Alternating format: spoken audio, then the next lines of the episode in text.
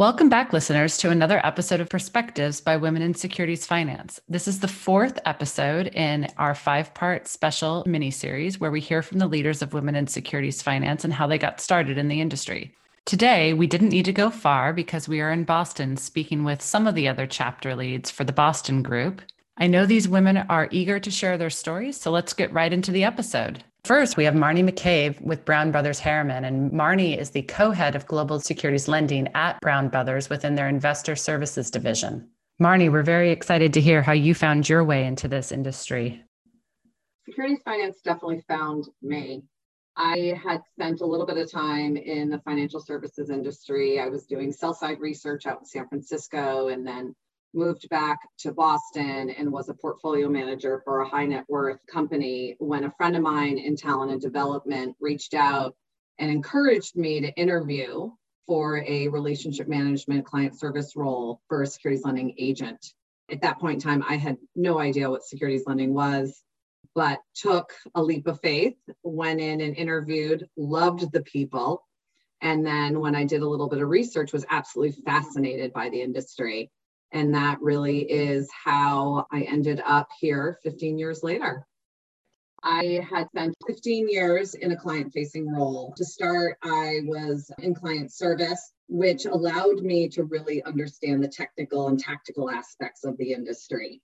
Servicing our clients, working on daily inquiries. And I feel like that was a great way to learn because you're just kind of thrown into the fire, hearing what your clients are interested in, and then having to respond to them. So just doing the creating the necessary education and awareness in order to be able to service the clients. I then moved into a relationship management role, which allowed me to get a little bit more strategic and really understand why beneficial owners engaged in securities finance. From there, I moved into more of an oversight role, having oversight responsibilities for our global client base, again, allowing me to be more strategically placed to serve our clients' organizations across the globe, which then well prepared me for my current role, which is co head of BBH's securities lending program. What's been interesting about my current role is that I think my past experience has really prepared me to be a business owner and ensure that our business is best placed to service our clients' needs. It has also allowed me to use my knowledge of our clients to drive our business agenda, whether it be product expansion, execution. Um, it has allowed us to really operate with our clients' best interests in mind. When I look back on my 15 years, I think I always positioned myself to take advantage of every opportunity that was thrown at me. I really invested in myself. I invested in the people around me. I consider my strength in leadership and management to be something that has helped me along the way because quite frankly i'm always only as good as the people who are surrounding me. And i never hesitated to take on new responsibilities. I was always eager to do more try new things as uncomfortable as it made me. I also got such excitement from that as well and I really think that that has been very true to my success, particularly in the securities finance industry over the years. Thanks, Marnie. I loved that. I especially like your comments about how you're only as good as the people around you, which I completely agree with. I think it not only makes you stronger, but it clearly makes your team strong as well, which is so important. So thanks again. I really appreciate you taking the time to tell us your story. Next up, I'm really excited to introduce you to Crystal Carroll. Crystal is with Goldman Sachs Agency Lending, where she is the co head of client service and relationship management. And she's been with Goldman Sachs Agency Lending since 2003. Crystal's also on the RMA Securities Lending Executive Committee and has done quite a bit of work for the industry in that capacity. So, Crystal, Tell us how you got your start. You've been with Goldman Sachs agency lending for many years and obviously within the securities lending for that whole time. So let us know how you got your start, how you originally found your way in, and importantly, how your career has evolved within Goldman Sachs over the years. Thanks, Brooke. So, as you mentioned, I started at GSAL back in 2003. At that time, we were Boston Global Advisors, and I started as an intern through the Northeastern University Co op program. I spent six months working on the client service team and learning about the securities lending business. Then got a job offer to join the team full time as an analyst after graduation. And I've been with the business ever since. I'd say my first few years with GSAL, it was a bit more of kind of a back office role within the client service group. I focused heavily on reporting and analytics, creating reports, presentations for clients and internal management. Transitioned to a more client facing role, managing our US lending relationships. Then in 2012, my manager retired and I was named co head of the relationship management team. Today, I continue to manage our US lending relationships. I'm also heavily involved in the sales process, helping to grow our business both with external clients and existing clients. I'm heavily involved in a number of strategic initiatives and then product development within our agency lending business. I'd say on paper, my story probably seems a bit boring and uneventful, having spent my entire career all within the same business. But I think the experience of it really has been anything but securities lending industry, as I think kind of many listeners would attest to, is one that is continuously evolving so much here in my 19 years. And I feel like there's still a lot for me to learn and a lot to accomplish, which is probably, you know, more than anything what keeps me here year after year. I do think it's important, especially when you're in a role for a number of years, to take on and look for stretch assignments wherever you can. I remember vividly getting an email as I was preparing to come back to work from my first maternity leave. And, you know, it was right when the final Basel III capital rules were coming out. And I get this email from my manager days leading up to my return. They're excited to have me return. And when I come back, I'm going to dive into the new capital rules and analyze the potential impact it would have to our business. And there was a 900 plus page document from the Federal Register attached to this email to get familiar with. I'll tell you, I was in tears when I got that email. You know, I'm a relationship manager. I've always been kind of on the relationship side. I'm not a regulatory person, nor did I have any interest in diving into regulations. You know, this wasn't something I had raised my hand for or expressed interest in. I wanted to get back into the office, reconnect with my clients and get back to my old routine, my comfort zone. It was really hard. But in hindsight, I look back and I see that project as a bit of a defining moment in my career. It allowed me to progress further and get involved in a number of strategic projects that I'm not sure I necessarily would have gotten tapped for but without that experience. It gave me exposure to a number of people within our broader organization that I typically wouldn't interact with the experience really opened my eyes to how moving outside of your comfort zone, even when it's uncomfortable, and a lot of times it is, really can be key in progressing in your career. And I think kind of recognizing that now, I now look for these opportunities where I can. You know, I'll jump right in when a new rule or proposal comes out. It's not that I enjoy reading lengthy legal or regulatory documents, but I recognize that there's an opportunity that it creates. I'd also say on that point, I think it's really important for people to find their area of expertise, regardless of how big or small it is. I think establishing yourself as a subject matter expert and go to person on a topic can be really helpful in progressing your career and developing a broader network. I think Women in Securities Finance really helps showcase that point and you know it provides access to a network of a number of really smart and accomplished women in our industry. And I've been so grateful to be part of the group and, and the connections I've made through it.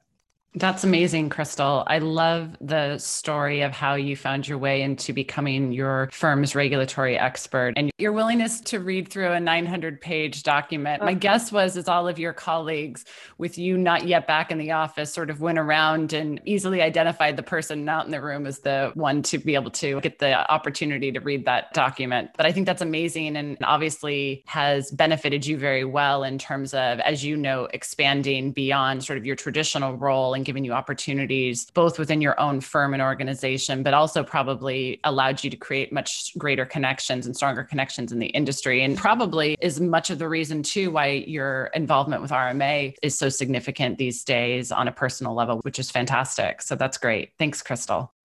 All right, Brooke, you've heard both of our stories. Now you need to take your podcast host hat off and tell us a little bit about yourself. So, similar to Crystal, I too have been with my organization for my entire career, having joined right after I graduated university, which was 22 years ago now. And when I joined, ESEC Lending had not formed yet. So, I always like to say it was pre birth, and the experience was in every way a true startup. At the time, the job market was very strong, and I had other more traditional job opportunities that I was considering, but I was incredibly intrigued by the concept of starting something new from nothing and seeing what might happen. And I had no idea what securities lending was. So, what could go wrong, right? As a startup, I knew enough to know that the business may or may not survive. But I had just gotten married and my husband had started a job at IBM. So I figured I didn't have anything to lose. It would either work out or I'd just get another job in six months. It turned out ESEC lending worked out very well, thankfully. We were incredibly lucky to start the business with a major asset owner as our founding client, which in hindsight was a major factor likely contributing to our ability to succeed. I loved working for a startup. I loved wearing all of the many hats. I also loved knowing that everything I put into it would be what I could get out of it. I began in marketing in those early days. And then over time, I gravitated towards sales, supporting early on our senior leaders and prospecting meetings. And then when I was ready for it, I myself traveled the world as a salesperson for our business. And over time, as we had success in bringing on new clients, I shifted into a client management role as those clients that I had gotten to know well and established trust with, they then needed ongoing servicing. So it was a natural progression. And so for many years now, I have managed our global client relationships and relationship managers that oversee each client program. I still love marketing and generating new ideas and thinking about things differently. And I also enjoy staying involved in the sales process, but ultimately, client management is definitely closest to my heart. And I still love what I do after all these years. Working for an entrepreneurial firm was definitely what kept me going in those early years. But the beauty is that we've been able to maintain that entrepreneurial spirit as an organization. And so that's still what keeps me interested and keeps me excited here, even today, this many years later. I will tell you that when I started day one, I would have never imagined still being with this organization this many years later. But I am incredibly thankful for the opportunities I've had along the way, and especially the opportunity to build something over time developing relationships with clients, nurturing clients, and everything else that went into it. And I feel very fortunate and lucky to have had the career that I've had thus far. Brooke, I love your story. It's really interesting to think about the fact that you and Crystal have both been in the same companies, the same industry since you've graduated from school. And here I am 15 years into this industry. It must be just how dynamic and interesting that it is that keeps us here. You also heard some advice that the two of us would have. What would you give as advice to our listeners today? One thing that I've always said to people that I've worked closely with, I think that they probably might recognize it and things that we've discussed in the past. But first of all, being a team player is I think one of the most important things you can do in life. Not everyone is, because we've all worked with a lot of people that are very career minded themselves and want to make sure that they are always positioning themselves in the best way at all times. And while that's great and admirable, at the end of the day, I think that being a team player and working well with others, ultimately, that's going to get an organization further along. And while it might not always highlight you individually and your particular contributions as much as you otherwise could, I just think that there's a lot more good that can be created from having a strong team. And so that's one thing that I really try to talk to people that I work with about and instill in others is your willingness to support people, your willingness to do the big tasks, but also the small tasks and everything in between. And to not get to a point in your career where you're too experienced experienced or you're too senior to do the small stuff because sometimes it's the small stuff that you realize what you might be able to fix or what you might be able to improve upon or how you might be able to teach someone to do something differently or to help them to be more efficient in their role. So, you know, I really think that having a positive team mindset as well as being willing to raise your hand and do anything and everything is always so important in many roles and to take responsibility too and to not sort of say oh well that's in a different silo or that's a different organization. Because at the end of the day we're all working for one company and ultimately we're all working for the clients that we support. And so really getting involved and helping others across teams and across functional areas i think is crucial in not just someone's own career progression, but sort of the success of an organization that then ultimately I think helps to highlight the success of the individuals.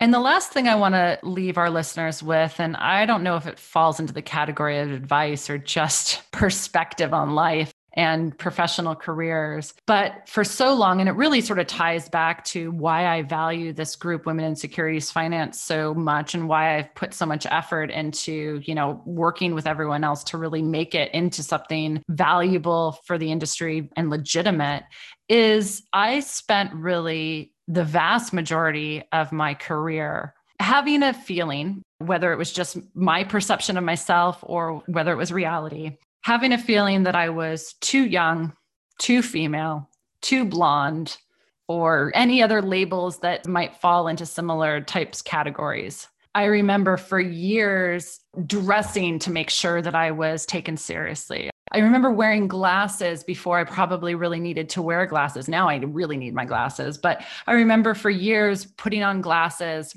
for my professional meetings because I felt that people took me a little bit more seriously when I had glasses on than if I didn't. And I know that's ridiculous, but it's true. And while my direct coworkers and colleagues were always incredibly supportive, I remember for years turning up to industry conferences and almost seeing people's faces and watching them underestimate me. I don't know how much of that was just in my own mind, or perhaps maybe it was because I worked for an organization that, you know, wasn't sort of one of the established big name businesses and was a bit different and more of a new entrant into the market but I always felt like I was on an island. I always felt like I was trying to be one of the guys when I wasn't one of the guys. I always felt like I was trying to be older and portray myself with more years of experience than I really had. And now, of course, fast forward, and now, you know, I'm I'm sort of wishing I didn't have to wear my glasses all the time and wishing I could have fewer years under my belt. But ultimately, what really changed for me, to be honest, was women in securities finance. It wasn't until then that I felt like outside of the friends that I had within my organization and my sort of client network, I didn't have any other industry contacts or friends or people that I would go to. And of course there's acquaintances, there's hello, how are you at an industry event.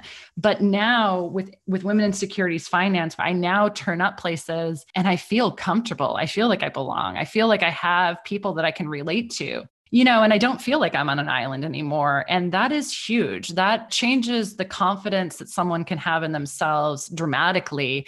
And I think it gives people real purpose and energy for what they do. And that's wonderful. So, again, I'm very thankful to Women in Securities Finance for giving me the opportunity to do so much to support the group, but also, frankly, just the opportunity to really probably turn the page to a new chapter in my career that is very much one now of an empowered mindset. And I've always had a lot of confidence in life, but my confidence level is so much greater and stronger now, having this as a foundation for my professional career. So thank you. Wow, I love that advice. I particularly love how authentic you are and honest you are about how you felt and changed and developed throughout your career. But really, what resonates the most with me is your comments around women in securities finance.